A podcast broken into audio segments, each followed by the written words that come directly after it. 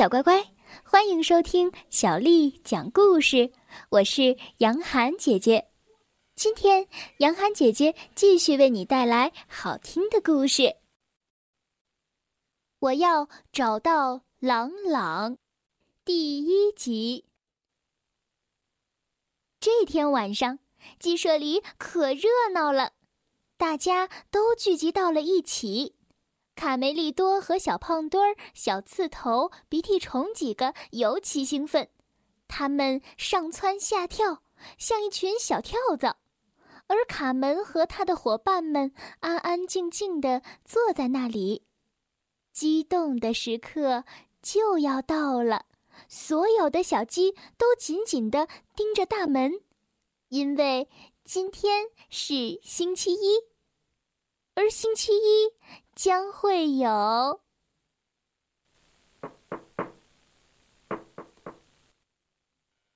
晚上好，小鸡们。晚上好，故事爷爷。哦，晚上好，故事爷爷。晚上好，故事爷爷。晚上好，故事爷爷。小鸡们争先恐后的说：“故事爷爷刚一坐下，小鸡们就闭上了嘴巴。”鸡舍里安静的，连羽毛落地的声音都能听见。周一讲故事的时间到了。故事爷爷清了清嗓子，开始念起了魔法咒语：“空的，空的，空的，空的，大的、小的都竖起耳朵吧。”空的，空的，空的，空的！我那神奇的口袋打开了。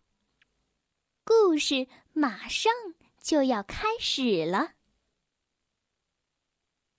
小鸡们先是津津有味的听了列那狐的传奇故事，接着是尤里西斯战胜独眼巨人的故事，还有他们百听不厌的金鸡蛋的故事。时间过得真快，大家希望故事永远都不要结束，但是，空的，空的，空的，空的，我那神奇口袋关上了。今天晚上就到这儿吧。啊，这么快？就是呀，太快了。故事爷爷，再讲一个吧。小鸡们抗议道：“卡门和卡梅利多赶忙跑上前去。故事爷爷，给您，这是我们画的画。谢谢我的孩子们。”故事爷爷非常感动。现在我还得赶到山顶上的鸡舍里去讲故事呢。再见，故事爷爷。再见，故事爷爷！故事爷爷，下周一见，一定要再来啊！卡梅利多喊道。小鸡们正准备乖乖的回窝睡觉。嗨，看呢，故事爷爷的故事口袋落在这儿了！卡门喊道。你吃什么呢，贝里奥？嗯，贝里奥的嘴里塞得满满的。嗯，奶酪口袋里的实在是太诱人了，我忍不住了。苍白的月光下，故事爷爷迈着沉重的脚步，缓慢地走着。他不时停下来喘口气。关节咔咔作响，他已经快走不动了。我真是越来越老了，他悲叹道：“我已经筋疲力尽，承受不了鸡舍间的奔波了。”故事爷爷不禁有了悲观的念头。唉。如果我不在了，谁来给孩子们讲故事呢？卡梅利多、卡门和贝里奥带着故事口袋追了出来。哥哥，他应该没走多远。嘘，你们听，好像是哭泣声。卡梅利多惊讶地说：“真不敢相信，是故事爷爷在哭。”啊，不至于吧？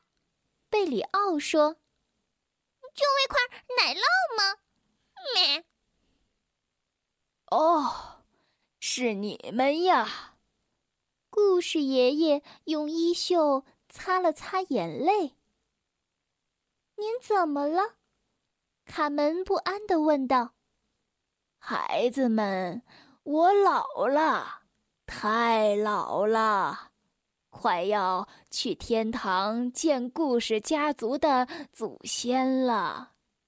我实在是太笨了，到现在还没有找到继承者。故事爷爷嚎啕大哭起来。